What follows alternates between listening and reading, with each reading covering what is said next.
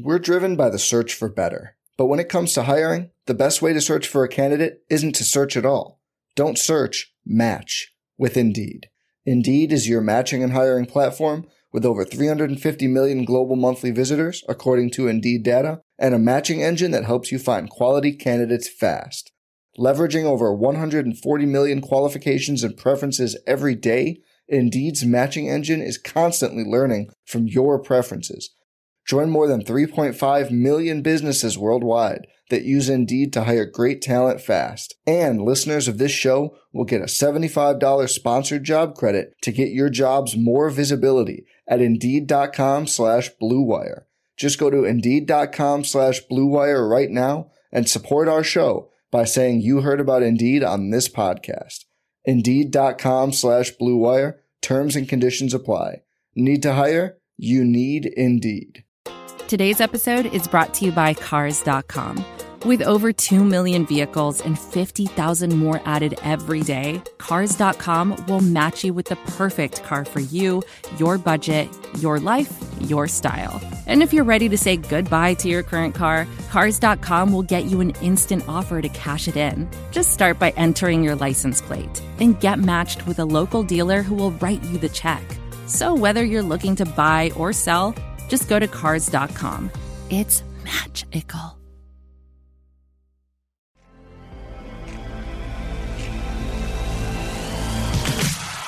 Welcome, everybody. Welcome back. Mavs Moneyball Radio Podcast. I'm your host, Jeffrey Huberstein. Glad to be back with you after a little summer hiatus here. And a lot of things have happened since I've last been with you guys. The Mavs have signed Delon Wright. The Mavs have re-signed Seth Curry. Even though they didn't get done what you wanted them to get done in the offseason, they have improved their team. They've become a better team this offseason. And breaking news, guys, Luka Doncic is working out. He put it on the gram officially. He put a picture of him with some weights, and he is working out. You had Kristaps Porzingis commenting on his picture. You had Courtney Lee commenting on his picture. And that's how you know it's official that these guys are working out, because if you don't put it on the gram, it's not real. So we'll get into some of that. We'll get into some of the roster changes, what I like, what I didn't like, and what to look forward to. This is like the quietest month of the NBA calendar. The schedule is pending release here on Monday. But I'm excited about what the Mavericks can do this summer. I think they added some necessary pieces to improve them. They're not going to be a contender this year, but they did improve their roster, and I'm excited about it. First, I think the most important roster addition was Seth Curry, to bring him back. Seth wanted to be here last summer. They just couldn't figure out a way to bring him back, and he got a good deal with Portland, and as it turned out well for Seth, because Portland made the Western Conference Finals. He had a really good year and got himself paid $8 million a year. So first of all, really happy for Seth that he got a long-term contract. Really good guy, absolutely deserving of his deal, and gives the Mavericks their biggest glaring need, gives them a sharpshooter. The Mavericks had no sharpshooting last year. Seth Curry is a 40% three-point shooter. He's going to knock down those corner threes that are so coveted in the NBA today. Luka Doncic and Kristaps Porzingis working out of a pick and roll, a pick and pop situation, or even Porzingis coming up and set the screen, freeing up Luka to go look for Seth in the corner to knock down those three-point shots. So Seth is going to be a big part of this team, a big part of this offense. I could see him in a starting role. I think he's more suited off the bench as the sixth man, as your third guard, because he can play both guard spots. He can bring the ball up the court. He can initiate the offense if you need him to.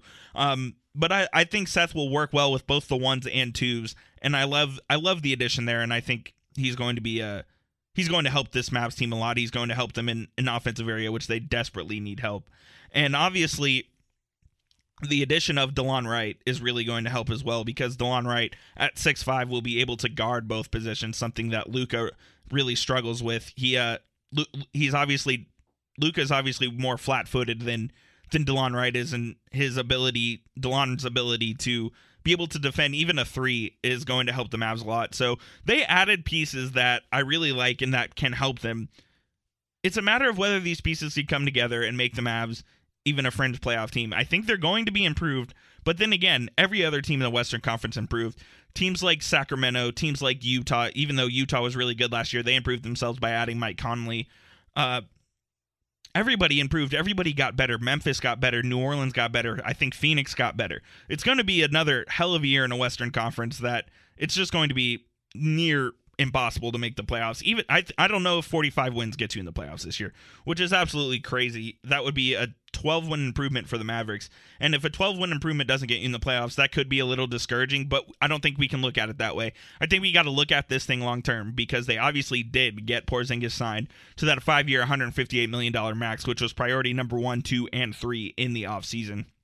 So with that being said, I think they did have a successful offseason. It's not, they didn't get Kemba Walker. They didn't get Tobias Harris. They didn't get the guys they probably really wanted to seek after in free agency, which is unfortunate, but you know, that's the lay of the land in Mavs world. They rarely get the free agents they want. And so you just have to make do with what you have. And I think Delon Wright, Seth Curry, and Boban, I actually like the addition of Boban too. I think in the Salah Mejri role, I think he's a better version of Salah Mejri. You know, he's a 7-3 banger. He's gonna, you put him up against the big centers, you put him up against guys like DeAndre Jordan, guys like Demarcus Cousins, and he can play, he can give you, you know, 15 to 18 minutes a game, and he'll be pretty productive because he can finish around the rim, and I think he can block shots as well. And so I think Boban is actually a pretty underrated addition, on top of the fact that he's a world-class actor. Love you, Boban. It's going to be awesome. It's unfortunate that Bobby and Toby aren't a thing anymore, but I guess we'll get that twice a year when Philly comes to town and when the Mavs head to Philly. So looking forward to that as well. I don't think you need to panic about this front office, guys. I know that's everyone's favorite thing to do, is just to slag off Donnie Nelson and Mark Cuban, that they're not doing enough. And while this was a really good summer of opportunity to really improve the team and improve the Mavs' stature in the Western Conference, which they didn't do, and they absolutely do deserve some criticism for that, they did make the team better, and they did make strides to putting this team in the right direction. Obviously, when you have the two budding superstars in Luka and Kristaps, it makes things a lot easier, and it makes things... It gives you options as to what you can do in the player acquisition period. And so I think what you have to do this year is Luka and Porzingis just have to go out there and prove that they're able to win. And I think that will attract free agents. They have to prove that they're able to play together, and they have to prove that they can go win some games. I think they have to go make some statements. They have to go on the road. They have to go win a couple games, go win in LA against the Clippers, you know, go to Utah and get a win. Go out there to those tough venues in the NBA and go get wins, and show that these guys aren't afraid, and show that they can attack people and go out there and get wins. And I think that's the most important thing I want to see this year, is I want to see the Mavs grow on the road. I want to see them be able to have guts and to be able to finish games. And I think Luka is that ice cold closer that you can go to at the end of the game. And if you need a go-to bucket, I think he'll go get it for you. And If he shows that, and if Porzingis shows that he's completely healthy from his torn ACL, the free agents will want to come to Dallas. I don't think that's going to be a problem in the future, and the Mavs will position themselves to get the guys that they want, and that's all you can do, is ask to be in the position. If you don't get them, you don't get them, and obviously the Mavs have not gotten them, and I know that's frustrating to some people, but I don't think you can play the game that way, because you don't know what guys are going to do up until the very last minute, whether they give you a yes or a no. So obviously the Mavs are going to position themselves for 2021 free agency. Their cap room's pretty well tied up for the next couple of years with the Tim Hardaway Jr. contract and obviously the Courtney Lee contract this year, but they'll have some money off the books, some money in 2021 to play with, and everyone's favorite target, Giannis Antetokounmpo, who, by the way, guys, is going nowhere because he's getting a supermax from the Milwaukee Bucks. I'll put that out there right now. Giannis to Dallas is not happening. But the Mavs did have an Antetokounmpo that they let go in Kostas, which the only reason Kostas was here, in my opinion, was to court Giannis and do Giannis's agent a favor. But now Kostas is with the Lakers on a two-way, and the Mavs really don't have to worry about that anymore. So no Antetokounmpo link for the Mavericks up in 2021. But there are some other class free agents that the Mavs can go after, and we'll just have to wait and see. Obviously, that's 2 years away. I'm here sitting in August of 2019 talking about July of 2021.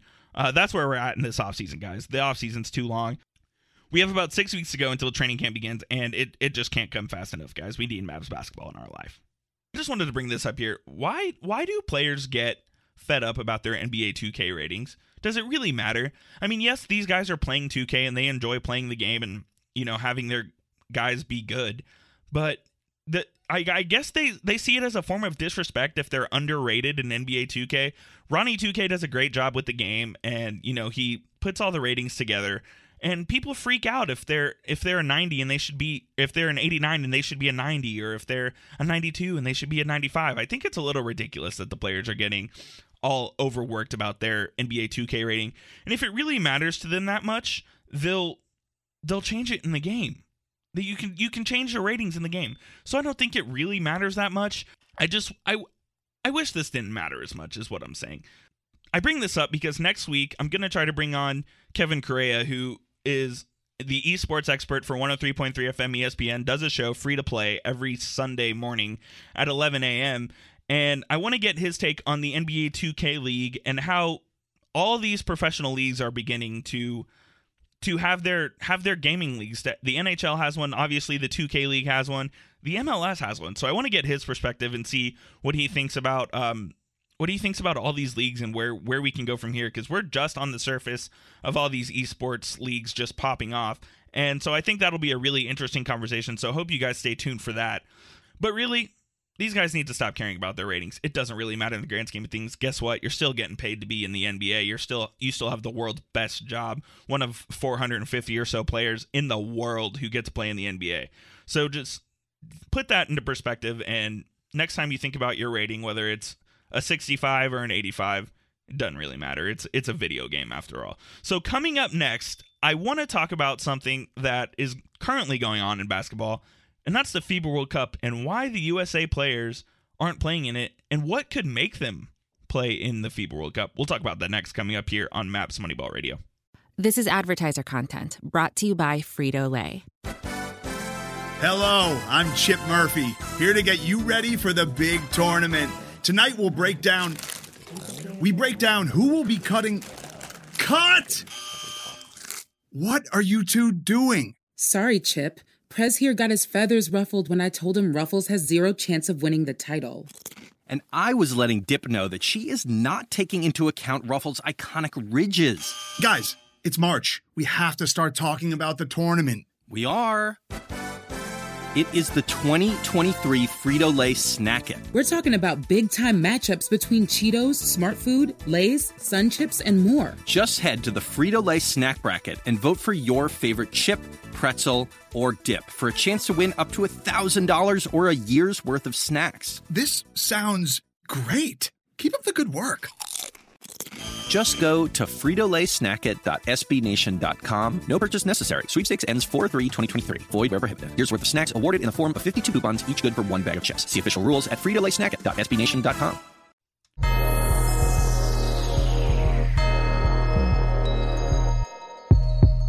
Welcome back, everybody. Mavs Moneyball Radio. I am Jeffrey Huberstein. One thing I wanted to get to in this show today was to talk about the FIBA World Cup and the lack thereof of USA players playing in this tournament. It's an awesome tournament. I always look forward to it because I love seeing all the international guys team up together.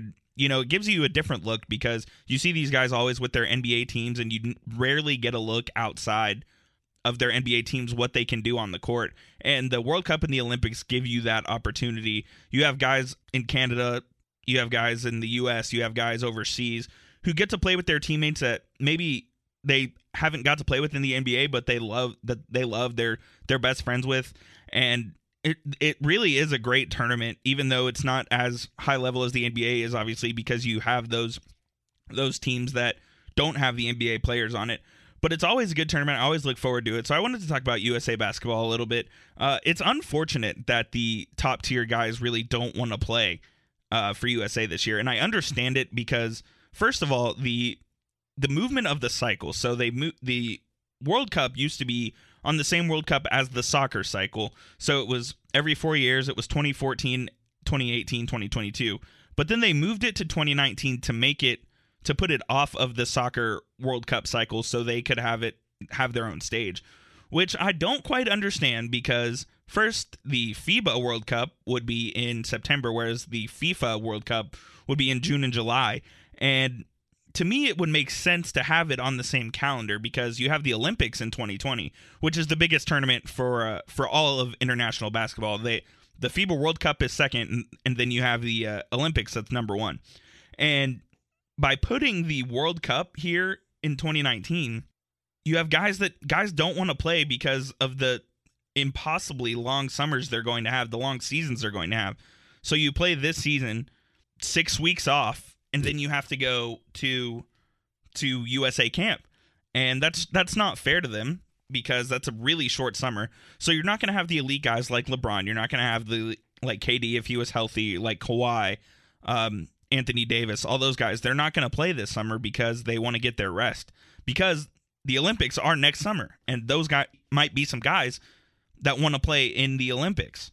And the problem is that if you don't get these guys playing together, the continuity isn't there. Yes, they're far more talented than any team in the world if the USA puts their best players out there, but they don't have any continuity whatsoever. Like on this upcoming World Cup team, since the best players aren't playing, there probably will be 10 to 12 new players that haven't played for USAB before, that haven't played together, and the USA could very well get beat in this tournament. I mean, there are some really strong teams out there. You have teams like France, you have teams like Greece, who've played together for years, who are really good teams. You have got like Spain, you know, Canada would have had a really good team had they put all their NBA players together. And it's sad to see because I think people should want to play for their country and want to represent on basketball's biggest international stage. This is the game is in China. Basketball is China's national sport. I mean, there's a billion people in China and it's a huge market. It's not untapped, but it's a good way to get some really good exposure just for your brand, for yourself. So I wish these guys would take it a little more seriously. I thought Greg Popovich would have a little more influence. I know Mike Krzyzewski did a great job with Team USA. They won gold in 2008. They won gold in the 2010 FIBA World Cup, which was the World Championships back then with Tyson Chandler on the team. And then they won, obviously, gold in 2012 and 2016. They haven't lost a game since Greece in, I believe, the 2004 World Olympics. So with that being said, I'd like to see them give some incentive to play in these lesser tournaments, in these World Cups, in these... even the qualifying rounds, which the USA uses D-leaguers to do to qualify for the Olympics and the FIBA World Cup. I think if you say you're going to play in this World Cup, it should give you an inside track to make the Olympic roster, because that's the only way you get guys to commit, you get guys to play, you get your best players out there. And while the US has by far obviously the best and most talented crop and deepest crop of players there is out there, I think if you don't put your best out there, you're kind of doing a disservice to the international game by not really respecting it. And that's why I think they could get beat, because other countries are going to respect this way more than the United States are. And it's going to be a shame if the United States end up losing to a team like Spain or France or, I mean, those European teams that put good teams out there and really care about this. And I really wish that Slovenia would have made it to see Luka and Goran Dragic play, because that would have been a really, really fun team to watch. Those are guys that, like, teams like Croatia, teams like Serbia, those guys have played together for decades. So I love watching these international competitions. I think the U.S. has 4 or 5 exhibition games before they actually get going. And the final is like on September 15th or something like that. So it moves pretty quick. And then so you have the final on September 15th, and then training camp starts less than 2 weeks later. So it's a really quick turnaround. However, when these guys play in these tournaments, they usually end up having really good NBA seasons because they're already in game shape by training camp. You look at my biggest example of this is Tyson Chandler in 2010-2011. He played on the USA team that won gold in 2010, and he came to the Mavericks already in game shape and had a head start on everyone. And we all know how that year ended for the Mavericks by winning the championship. So there definitely is some player incentive to playing in these tournaments, and I wish that USAB could get more participation from their players. So we'll see how that happens. I still think they're the heavy favorite to win. Obviously, you have the best coaching staff in the world in Popovich and Kerr. You have Jay Wright of Villanova. I mean, these guys are they're gonna be well coached, and they're obviously gonna have really good players in De'Aaron Fox and Marvin Bagley and Donovan Mitchell and guys like that. So it's not like they're lacking for talent, but it's not as good as they could be. I like watching the best of the best, and I'm a little disappointed in that. So this has been your Mavs Moneyball podcast. I am your host, Jeffrey Huberstein. You can find this podcast anywhere you listen to your favorite podcasts, on Apple, Spotify, Google Play, Stitcher, all of that good stuff. You can find me on Twitter at Jeff_Coop27, and you can find Mavs Moneyball on Twitter at Mavs Moneyball, or go to MavsMoneyball.com. Thanks for listening, and we'll catch you again next week.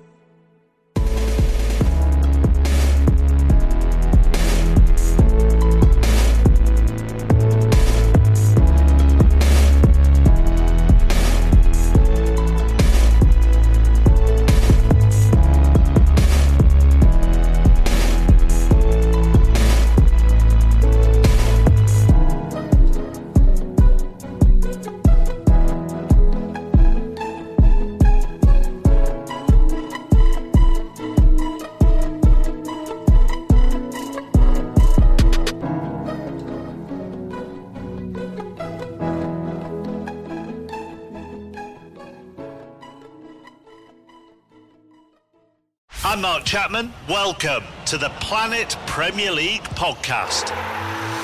Each week, Cesc Fabregas, Nader Manua and myself talk all things Premier League. As a player, you don't have time to talk. No. You don't have time to make a plan. You just need to deal with wave after wave after wave. We watched Coach Carter and he said, oh, afterwards, the game's just about doing this for your teammates. And I remember looking around halfway through the film and half the squad was asleep. Planet Premier League. Listen wherever you get your podcasts.